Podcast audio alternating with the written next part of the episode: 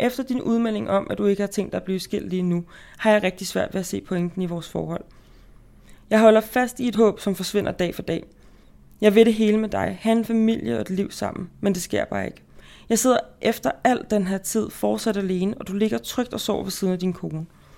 Og du overhovedet ikke vil snakke om det, gør det mig i tvivl om, hvad det er, jeg kæmper for og venter på. Du var på ferie en hel uge, og jeg har savnet dig hjernedødt meget. Og så sås vi i søndags, men så havde du ikke mere end to timer til mig.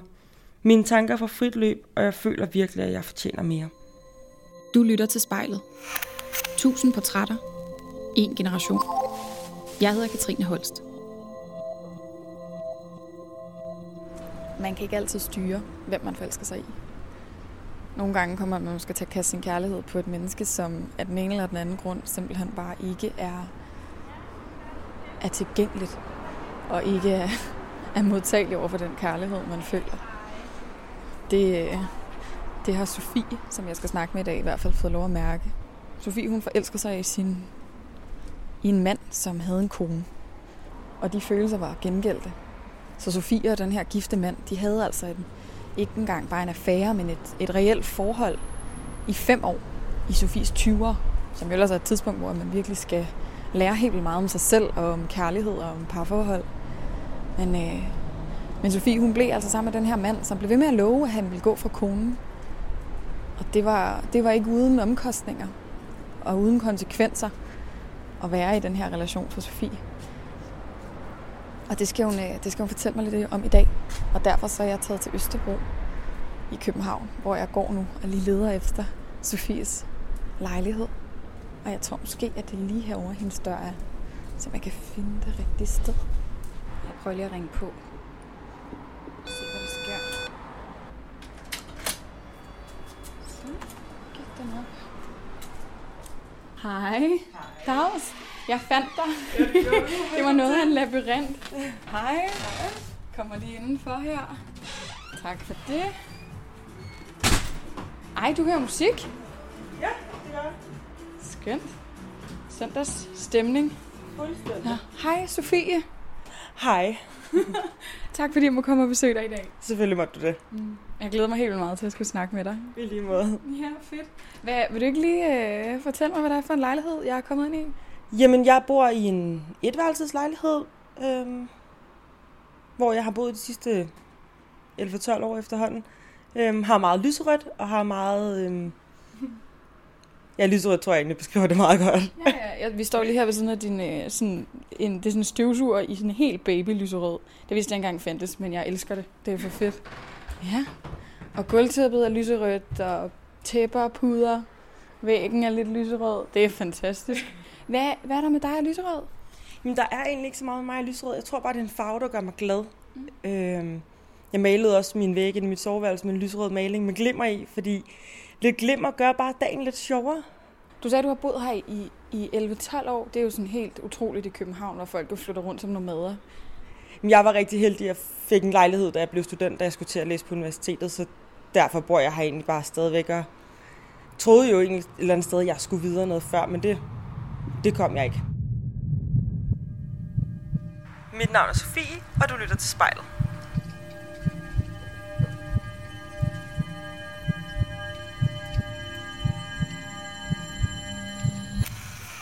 Nu har vi sat os ned her inde i stuen, eller alrummet, kan man vel kalde det. Det er ligesom, det er her, du lever, kan man mærke, og det er her, du er. Øh, og vi har fundet et spejl frem, som du skal sidde foran i dag og kigge lidt på dig selv. Har du, har du glædet dig lige så meget, som jeg har måske til at skulle mødes i dag? Jeg har glædet mig til at få en mulighed for at fortælle min historie, men det er stadigvæk angstprovokerende at skulle være så ærlig omkring det. Ja, det kan jeg godt forstå. Det er også helt vildt sårbart, men jeg er glad for, at du gider. Øh, og jeg synes også bare, at, at vi skal kaste os ud i det.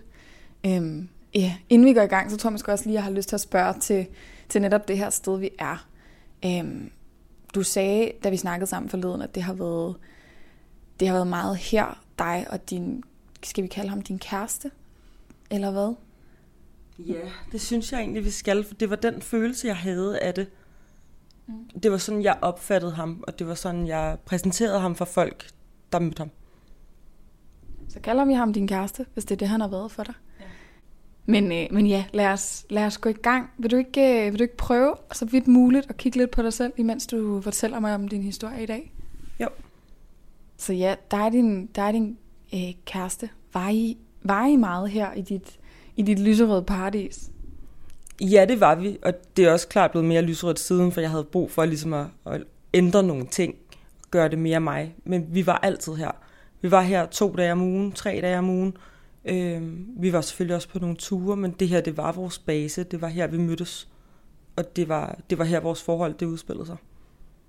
Var I meget hjemme? Ja, det var vi. Det var primært hjemme. Vi mødtes jo efter arbejde, og så var vi her hver søndag. Og bare var. Og slappede af og var i det. Hvad lavede I sådan en søndag, hvor I bare skulle nyde hinanden? Jamen, vi startede altid med at spise en, øh, en god frokost.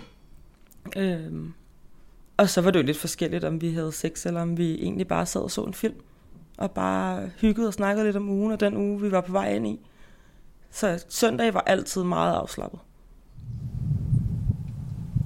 Jeg havde et forhold med en gift mand i fem år. Mit navn er Sofie.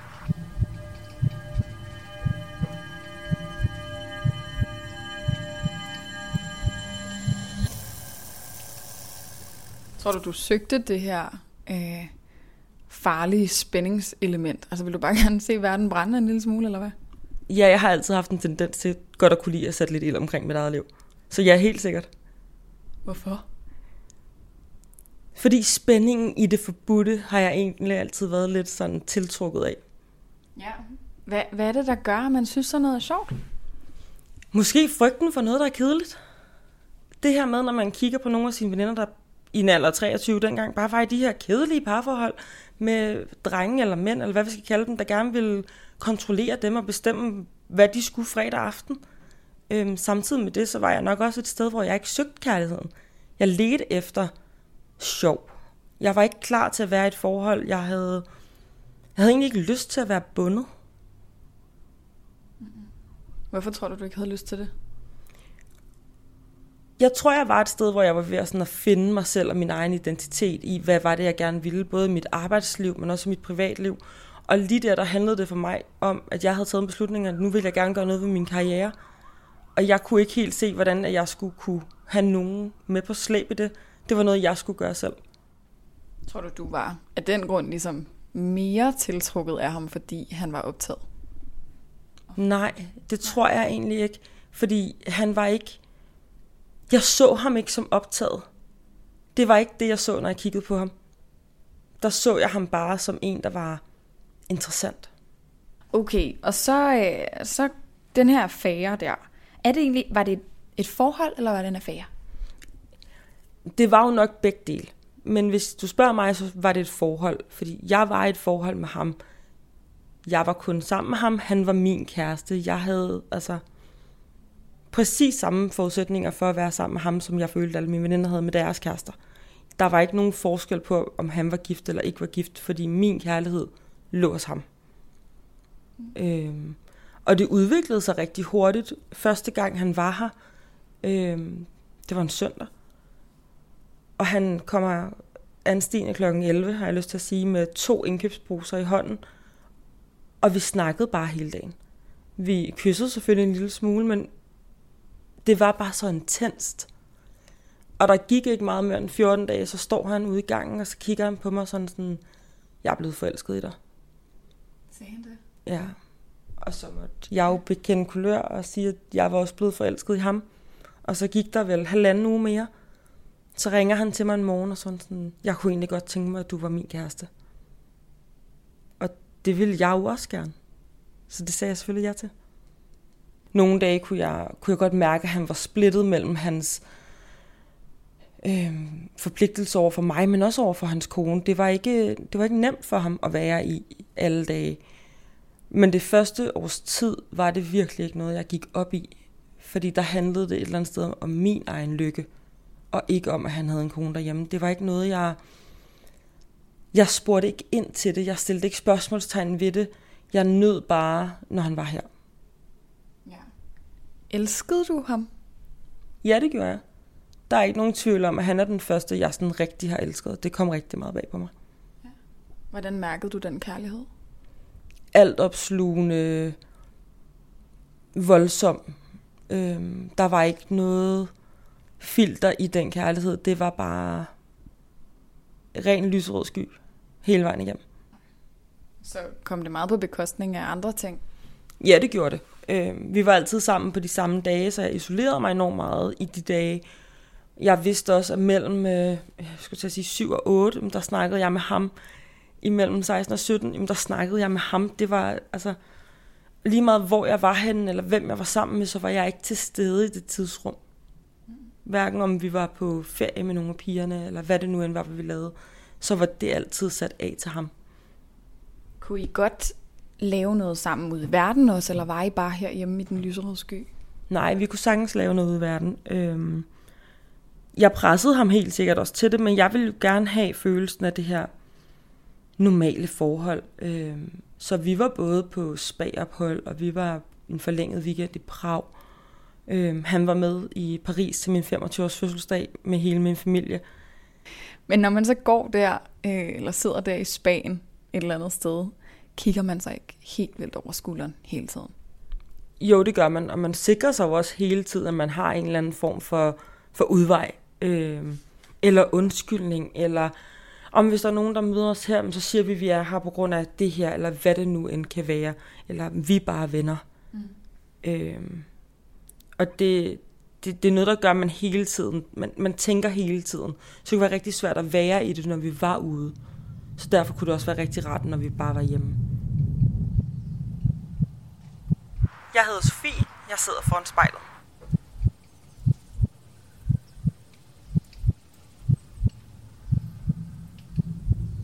Når vi har talt meget om øh, alt glimmeret, alt, alt det lækre, glasuren på toppen af kagen. Men altså, det må jo netop også have en bagside, tænker jeg, at være sammen med en, med en mand, og have et forhold til en mand, hvor at der er den naturlige begrænsning, at der er bare en masse ting, man ikke kan, og at han har lever lidt et dobbeltliv. Så hvornår var det, hvornår var det svært? Det var svært på, på mærkedage. Øh, jeg husker det første år, da vi når jul, at jeg tænker, hvad er det egentlig lige, jeg har gang i, men jeg var så forelsket. Øhm, og året efter, da vi begyndte at nærme os julen, så var jeg sådan, okay, hvad gør jeg egentlig her? Og der endte med, at han overnattede hos mig fra den 23. til den 24. Sådan, så vi havde den her morgen sammen. Men derfor sad jeg alligevel om aftenen og tænkte, okay, her sidder jeg alene. Og det blev endnu mere forstærket nytårsaften, hvor man bare tænkte, okay, alle andre har en, de kan kysse med, når klokken er så 12, og her der står jeg bare mutters alene.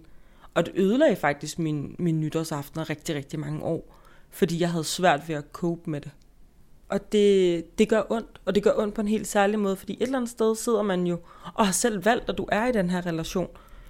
Men det andet sted er man så forelsket, så man ved ikke, hvordan man skal komme ud af den. Når så øh, hans kone fik lov at fejre jul og nytår med ham, blev du så jaloux på hende? Nej, jeg blev mere sur på ham over, at han ikke valgte mig til. Jeg følte et eller andet sted, at han valgte mig fra. Jeg følte aldrig, at han valgte hende til. Jeg følte bare, at han valgte mig fra. Sagde du det til ham? Ja, det gjorde jeg. Vi kunne diskutere det i altså evigheder, skulle jeg til at sige. Vi kunne være næsten uvenner over det en hel uge.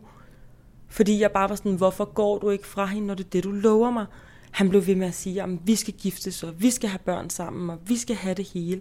Og jeg var bare sådan, men hvorfor har vi så ikke det hele? Øhm, og det kunne jeg have enormt svært ved at forstå. Hvor han altid bare sagde til mig, at øh, det kommer. Det skal nok komme. Du skal nok gå fra hende. Øhm. Hvorfor blev du ved med at tro på det?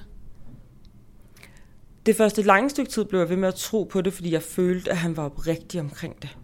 Jeg, jeg troede virkelig på, at, det, at han mente det. At han også ville mig. Og jeg følte også, at vores, vores kærlighed var så stærk, at selvfølgelig ville han gå fra hende. Ja. Men tror du også, at han selv troede det? Ja, det tror jeg. Det er min sådan det tror jeg virkelig på, at han troede. Men jeg ved det ikke. Og det er et af de spørgsmål, jeg aldrig nogensinde får svar på. Kan du, kan du blive sådan vred på dig selv, når du tænker tilbage på, på den her Sofie, som bare blev ved med ligesom at godtage ja, jamen, jeg går fra hende, jeg går fra hende. Ja, det kan jeg godt. Øhm, efter de første to og et halvt, tre år, der skulle jeg være gået fra ham. Øhm, og det kan jeg også godt se nu. Men jeg var simpelthen ikke i stand til det. Og jeg havde ikke lyst til at det her med, så går man fra hinanden, så finder man sammen igen, så går man fra hinanden, så finder man sammen igen. For der følte jeg et eller andet sted, at jeg ville miste min egen, min egen selvrespekt. Fordi jeg ikke ville kunne stå ved det valg, jeg traf. Og det gjorde bare ikke, jeg traf ikke noget valg. Øh, jeg finder ud af øh, den ene sommer, at han har en, eller hans kone har en blog, hvor at alle de ting, han har fortalt mig, lige pludselig bare ikke giver mening. Og jeg kan jo sidde og kigge på de datoer ting, er lagt op på, og sammenholde det med de beskeder, jeg har fået fra ham af, og tingene matchede bare ikke op. Men i stedet for at gå fra ham der, så tilgiver jeg ham over, at han har løjet for mig. I stedet for at sige, at det er rigtig fint, men vi slutter her, fordi nu skal jeg videre med mit liv, når du ikke har lyst til at være en del af det. Jeg følte mig tit meget alene i at skulle tage en beslutning, fordi jeg, jeg havde nok bare brug for, at han lå mig gå, og det fik jeg aldrig lov til et eller andet sted. Du er jo ikke sammen med ham i dag, kan man sige. Så på et eller andet tidspunkt, så kollapser det her forhold, I har. Hvad er det, der sker? Forholdet havde det rigtig, rigtig svært i, i 2019. Der skete øh, mange ting for os begge to rent øh, arbejdsmæssigt, og vi vores tid sammen blev lige pludselig på en anden måde. Øh, og jeg havde længe ønsket, at han skulle tage med mig på sommerferie. Og det, det blev vi så enige om, at vi skulle, og vi tog afsted, og vi sidder ude i lufthavnen. Og når vi var i lufthavnen, så skulle vi jo selvfølgelig gå rundt hver for sig, og det var meget svært det her. Og han kommer hen til mig ved gaten og rækker mig en chokolademuffin. Og jeg spiser ikke chokolademuffins. Og jeg sidder bare og kigger på ham og tænker, kender du mig egentlig overhovedet? Og det kan godt lyde åndssvagt over en chokolademuffin, men det ramte mig simpelthen bare som lyset fra en klar himmel, at den her mand vidste slet ikke, hvad det var, jeg gerne ville have. Fordi han havde købt mig en chokolademuffin. Øhm, og vi tager på den her ferie, og det var bare ferien fra helvede. Øhm, vi var ikke, der var ikke noget intimt i det. Han sad og råbte af mig, fordi han ikke syntes, jeg kunne finde ud af parallelparkere. Jeg kan snilt parallelparkere. Øhm, bare fordi han ikke lige havde sit eget kørekort med, så han ikke kunne køre legebilen. Øhm, blev uven over, hvordan jeg flyttede ind på motorvejen, eller hvordan jeg sad ved middagsbordet, eller... Men det var jo ikke det, det handlede om. Nej. Der er ikke nogen, der bliver sure over de der ting i virkeligheden. Så bliver de sure over noget andet. Det handlede over, at hans rigtig, rigtig dårlige samvittighed lige pludselig var, var blevet indhentet. Og jeg måske ikke længere ville finde mig i det. Øhm. Og da vi kom hjem fra den tur, der, der var jeg bare sådan, vi er nødt til at tage en pause, og nødt til at tænke det her igennem. Og den næste måned, der snakkede vi sammen en gang, men vi så ikke hinanden.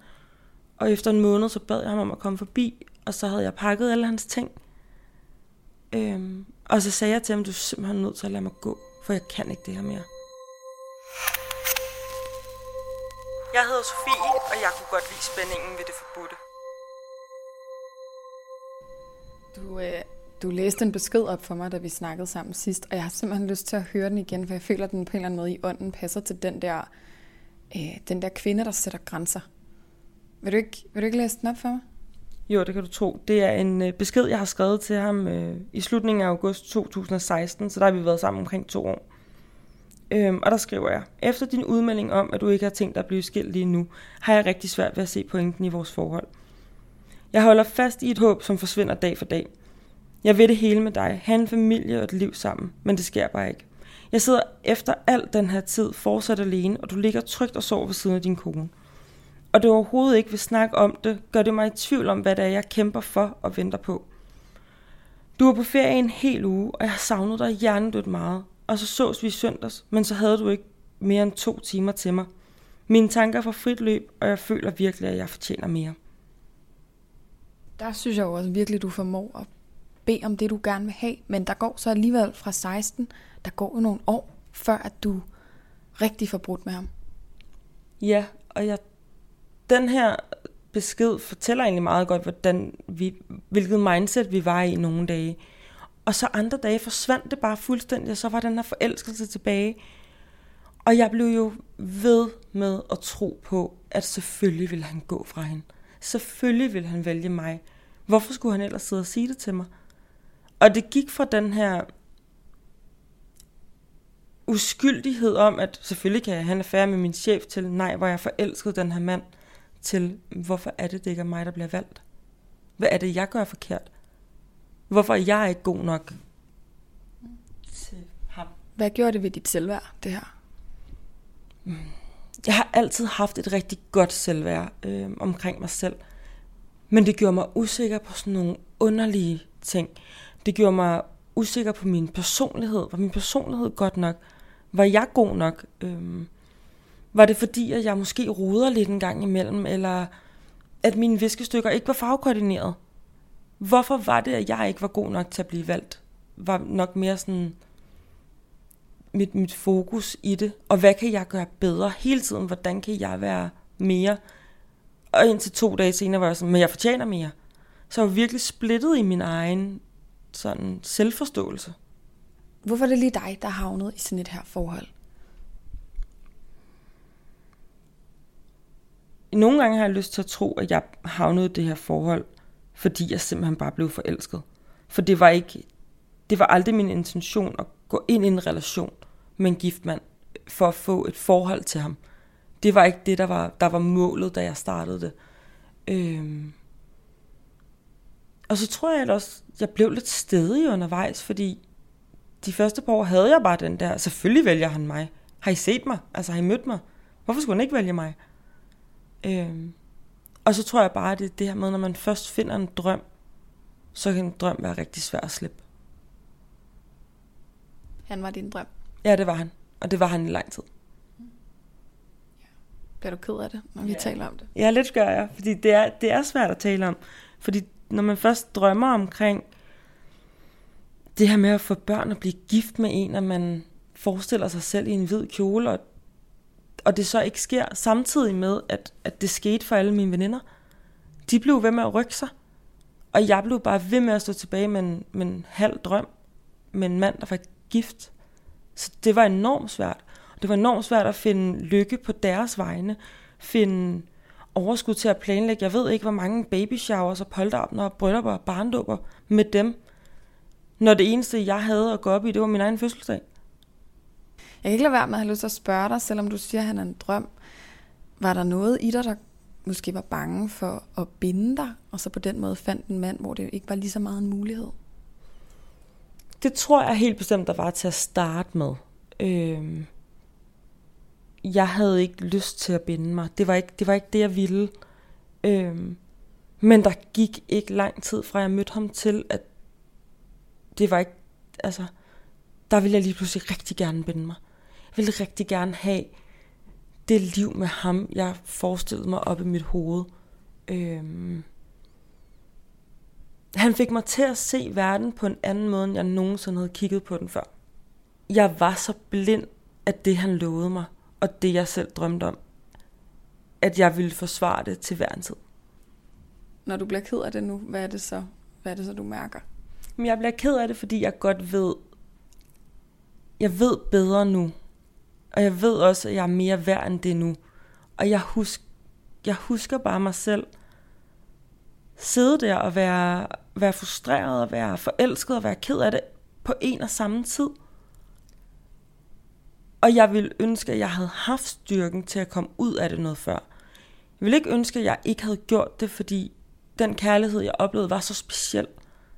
Jeg ville bare ønske, at jeg havde kunne finde min fulde fem noget før, og komme ud af det, inden at det havde sat så stort et mærke på mit liv.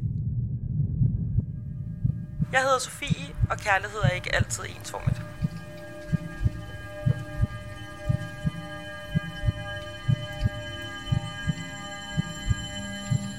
Du fortalte mig, at du ikke har nogen kæreste lige nu.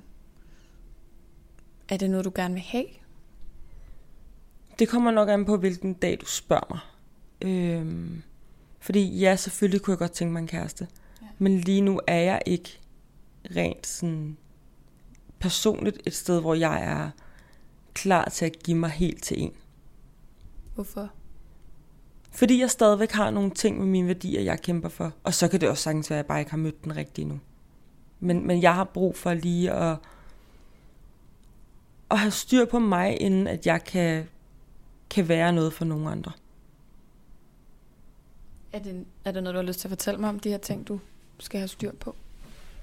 Øh, jamen, jeg tror mest det er sådan... Jeg kunne godt tænke mig at flytte et hus, øh, have styr på min arbejdssituation igen, og lige sådan finde min vej i mine 30'er, og finde min egen definition af lykke. For jeg har brugt rigtig meget af mine 20'er på, hvad andre synes, og hvordan vi burde gøre tingene. Og nu har jeg brug for at finde ud af, hvordan jeg gerne vil gøre tingene. Har du haft, har du haft et forhold, som du synes har været sundt? Ja, det har jeg. Øhm, jeg havde et forhold, et langdistanceforhold, der gik i gymnasiet. Øhm, og han var uden tvivl min sådan, første kærlighed. Og det var jo sjovt og spændende. Øhm, men igen, så var der jo også det her langdistance element i det, så det var jo aldrig sådan mandag til fredag, det var altid fredag til søndag. Øh, men det var et rigtig, rigtig godt forhold, og jeg, jeg husker det som en rigtig, rigtig positiv og god tid. Men jeg tror også bare, at når man, som jeg aldrig har været i et regulært forhold, eller hvad vi skal kalde det, så kan det godt skræmme mig rigtig meget. Fordi, hvordan er det egentlig at bo med en mand? Og har jeg overhovedet lyst til det? Sidder jeg lidt tilbage med nu. Fordi jeg har boet alene i så mange år. Jeg har ikke været vant til at skulle lukke nogen så langt ind, for det har altid været på lånt tid. Ja. Hvad har langdistanceforholdet og dit forhold til den gifte mand til fælles? Men det er det her med, at det var alle de gode ting. Der var aldrig de her sure underbukser, eller øhm, hvem handler ind til i morgen. Og alle de her hverdagsting, de, de fandtes ikke. Der fandtes alt det gode, alt det der med, man har overskud til at sidde og holde om hinanden, og bare være i det. Det var altid det positive, og hvis der, var plads til, hvis der blev gjort plads til det negative, så kunne man ret hurtigt lukke det ned, fordi uh, vi har kun den her tid til at nyde hinanden. Og nej, hvor har jeg savnet dig. Jeg ved lige så snart, at du eller jeg går ud af døren, så savner vi hinanden igen.